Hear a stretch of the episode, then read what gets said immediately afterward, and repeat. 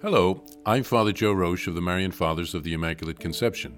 Thank you for joining us as we continue with our year long journey reading the diary of St. Maria Faustina Kowalska from beginning to end. Today we take up from where we left off, beginning with diary entry number 1658. I received Holy Communion upstairs, for there was no question of my going down to the chapel, since I was exhausted because of intense sweating, and when that passed, I had a fever and chills. I felt completely worn out. Today, one of the Jesuit priests, Father Zukovich, brought us Holy Communion. He gave the Lord to three other sisters and then to me, and thinking I was the last, he gave me two hosts.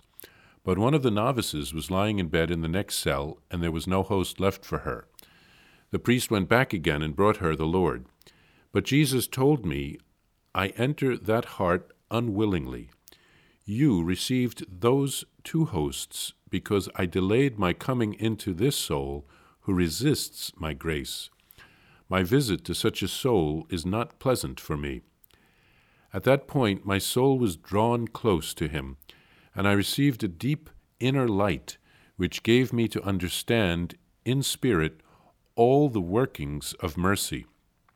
It was like a flash of lightning, but more distinct than if I had watched it for hours with the eyes of my body. Still, in order to write anything at all, I must make use of words, though they cannot render all of what my soul enjoyed on seeing the glory of God's mercy. The glory of the divine mercy is resounding, even now, in spite of the efforts of its enemies and of Satan himself, who has a great hatred for God's mercy. This work will snatch a great number of souls from him, and that is why the spirit of darkness sometimes tempts good people violently, so that they may hinder the work. But I have clearly seen that the will of God is already being carried out, and that it will be accomplished to the very last detail. The enemy's greatest efforts will not thwart the smallest detail of what the Lord has decreed. No matter if there are times when the work seems to be completely destroyed, it is then that the work is being all the more consolidated.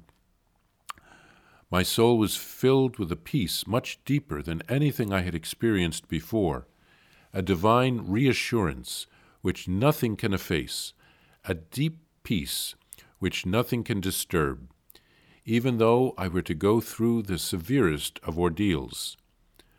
I am at peace. God Himself governs all things. I spent the whole day in thanksgiving, and gratitude kept flooding my soul. O oh my God, how good you are! How great is your mercy! You visit me with so many graces, me who am a most wretched speck of dust.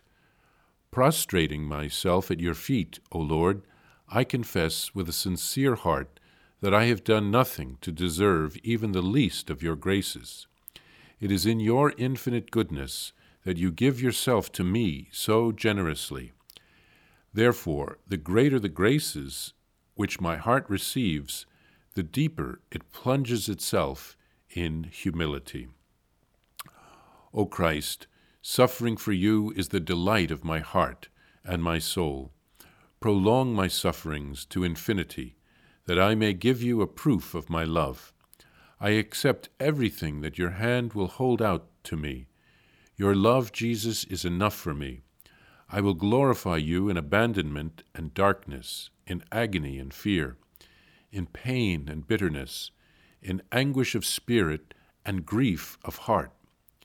In all things may you be blessed. My heart is so detached from the earth that you yourself are enough for me. There is no longer any moment in my life for self concern.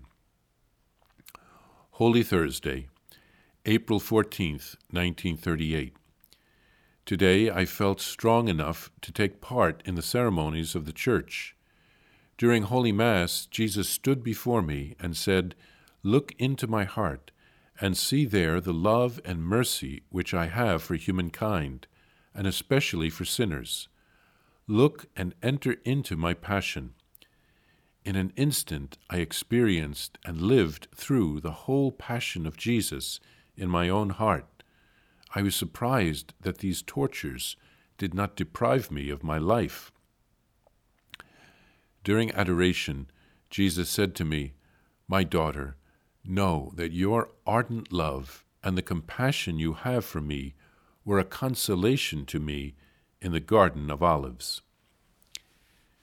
St. Faustina describes here how much she suffered during that Mass in the choir loft on Palm Sunday.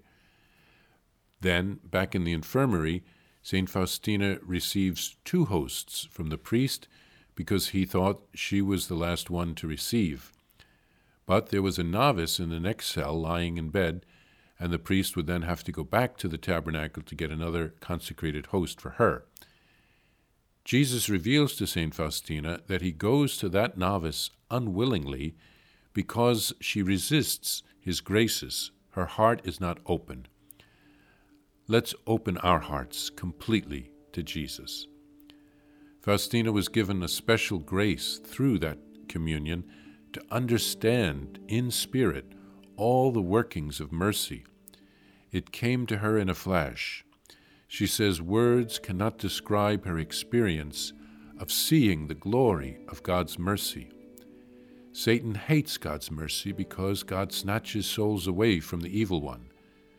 God's mercy will triumph in the end. Satan will not be able to destroy it.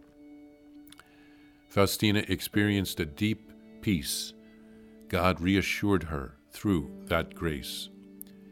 She spent the day thanking God for the graces that she had received. She recognized that she didn't deserve all the graces that God gives her, so she was deeply humbled. And Faustina gladly offers her sufferings to Christ as a proof of her love. Faustina is becoming more and more detached from this world as she gives her heart completely to Jesus. On Holy Thursday, Jesus told Faustina to look into his heart and to see the love and the mercy that he has for sinners. Jesus tells Faustina that her love was a consolation to him in the Garden of Gethsemane. Jesus, of course, would be able to experience the past, present, and future as the God man.